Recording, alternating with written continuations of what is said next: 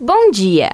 No quadro Viva com Saúde de hoje, nós vamos falar sobre o câncer de colo do útero. O câncer de colo de útero é o terceiro tumor maligno mais frequente nas mulheres e a quarta causa de morte por câncer entre a população feminina no Brasil. Essas informações são do Instituto Nacional do Câncer. A doença pode ser descoberta durante exame de rotina e atinge altas taxas de cura quando detectada e tratada desde o início. Para falar um pouco mais sobre a prevenção, os sintomas e o tratamento do câncer de colo do útero, nós vamos conversar com a ginecologista doutora Kátia Moita. Bom dia, doutora. Bom dia, Fernanda. Então, doutora, explica pra gente o que é o câncer do colo do útero, qual é a incidência, os sintomas e a importância do tratamento precoce. Ah, então, hoje falando sobre o câncer de colo uterino, começamos enfatizando a necessidade que é o exame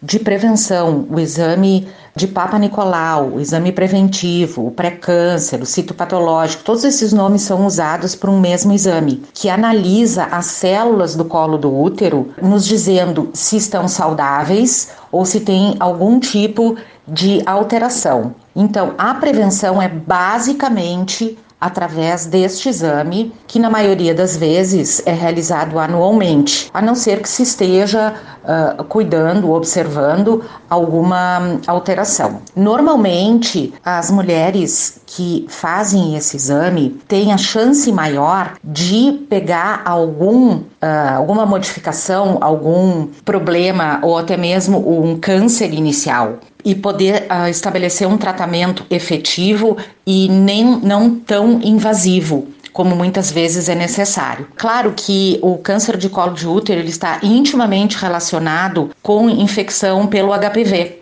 né? E a infecção pelo HPV ela pode ser feita através de relação sexual não protegida. Então, o ideal é usar um preservativo nas relações sexuais. E também ela pode ser protegida pela vacina do anti-HPV, né? Uh, ela faz parte até do calendário do estado, o calendário básico de vacinação entre meninas de 9 a 12 anos, mas essa vacina está disponível também em laboratórios particulares. E os sintomas, uh, geralmente não existem sintomas. Quando esses sintomas, como dor, dor na relação, sangramento, aparecem, a doença já está num estágio mais avançado. Então, a chave mestra é prevenir. O tratamento depende do estágio em que a doença se encontra. Se for um estágio mais inicial, uma cauterização química uma cauterização por eletrocautério uh, pode resolver. Num caso mais adiantado,